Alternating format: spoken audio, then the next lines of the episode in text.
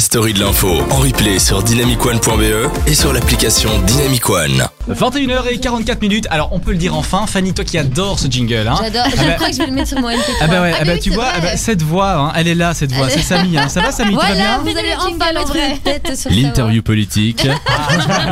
Tu l'as en live. Il est 21h44. Vous êtes toujours dans la story de l'info, une émission spéciale politique. On entame en tout cas cette série d'émissions politiques à venir. Et on va tout de suite parler maintenant, Laura Hidalgo, après avoir parlé de la justice au niveau européen. On rappelle, vous êtes candidate sur les listes européennes. On va parler de la migration et de l'immigration, hein, plus particulièrement. On l'a vu, je rappelle les points forts, enfin les points importants de cette affaire. Les chauffeurs de Lijn ne veulent plus s'arrêter à la gare du Nord, dans le tunnel en dessous. Alors pourquoi ? Parce que selon la sécurité, selon la direction de Lijn, eh bien, les chauffeurs risqueraient d'avoir des maladies, pourraient avoir des maladies liées justement à ces regroupements de migrants qui sont là. Alors on va parler de la migration, un sujet sensible, un sujet qui fait beaucoup parler. Les partis, il y a à boire et à manger, il y a de tout. Concrètement, Laura Hidalgo, quelles sont les mesures phares du mouvement réformateur au niveau européen? Alors j'ai pu lire que vous voulez renforcer les frontières, donc avec l'agence Frontex. Pourquoi vouloir ce renforcement? Parce qu'aujourd'hui en fait le problème c'est que, enfin maintenant ça a été résolu, c'est que Frontex on ne savait pas exactement jusqu'où il pouvait aller, parce qu'il y a par exemple le droit maritime, quand vous devez par exemple sauver des personnes, on ne sait plus quel pays exactement doit prendre en charge. Est-ce que Frontex peut prendre avec ses bateaux, enfin etc. Est-ce que l'Union européenne peut arriver, bon soit. Il y a eu une réforme, on a permis en fait justement d'améliorer tout ce droit maritime.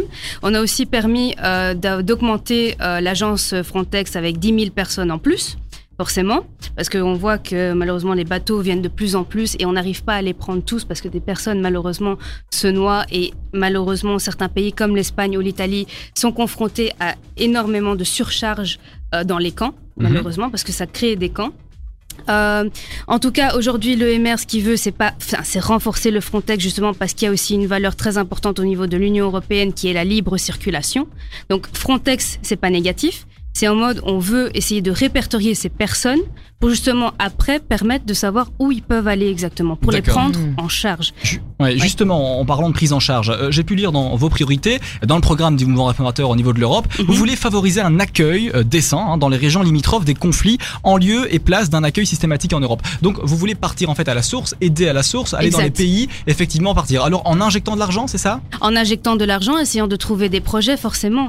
À un moment donné, il faut aussi régler l'interne. Et si on peut aider l'interne, tant mieux. Parce qu'à un moment donné, il faut aussi réaliser une chose, c'est qu'on peut accueillir comme on le fait aujourd'hui, mais il y a un problème en interne chez eux dans leur pays, et si on peut faire quelque chose, tant mieux. Parce que sinon, on va continuer comme ça pendant des années. Le problème, c'est qu'il y a des gens qui ne voulaient pas quitter leur pays, qui quittent leur pays pour aller de chez nous en Europe, et ça crée réellement... Parce qu'ils n'ont pas le choix. Ils n'ont pas le choix. Voilà. Et c'est ça le problème, c'est que si nous, on peut les aider, vaut mieux les aider. C'est pas dans faut arrêter de penser que le MR est dans cette négativité de dire on va aider en interne pour que comme ça ils ne viennent pas.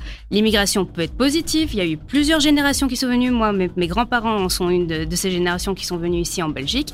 Ça a été positif, mais il faut juste essayer de faire la part des choses. Si on veut aider, c'est justement pour que ces personnes aient une vie décente. Au niveau de l'Europe, le mouvement réformateur part aussi à la chasse au Golden Visa. Donc en fait, c'est ces investisseurs étrangers qui permettent donc d'avoir beaucoup d'argent en vendant des visas de manière un peu illégale dans l'espace Schengen.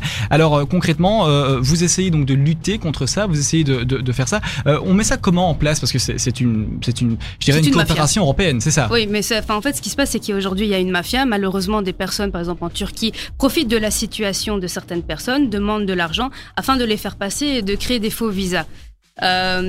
Pourquoi on se bataille ? Mais justement parce que c'est contraire à la vie décente. Des personnes qui sont en précarité, qui ne savent pas où aller et n'ont aucune information, on en profite de leur situation, de leur argent, pour justement créer une mafia. C'est juste scandaleux, parce qu'après, il y a aussi ce côté qui est le trafic de personnes, forcément.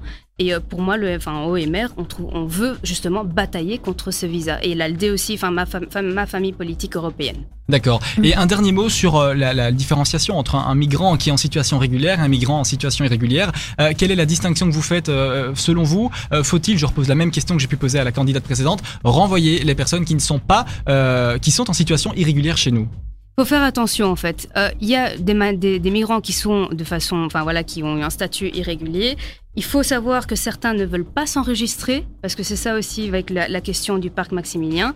Il y a des personnes qui veulent pas s'enregistrer parce qu'ils préfèrent aller en Angleterre pour diverses raisons. Donc là, il faut faire attention de expulser constamment, non. Il faut juste garder dans chaque pays qu'est-ce qui se passe exactement. On n'est pas non plus un pays qui expulse tout le temps non plus. Il faut arrêter aussi cette image du gouvernement fédéral.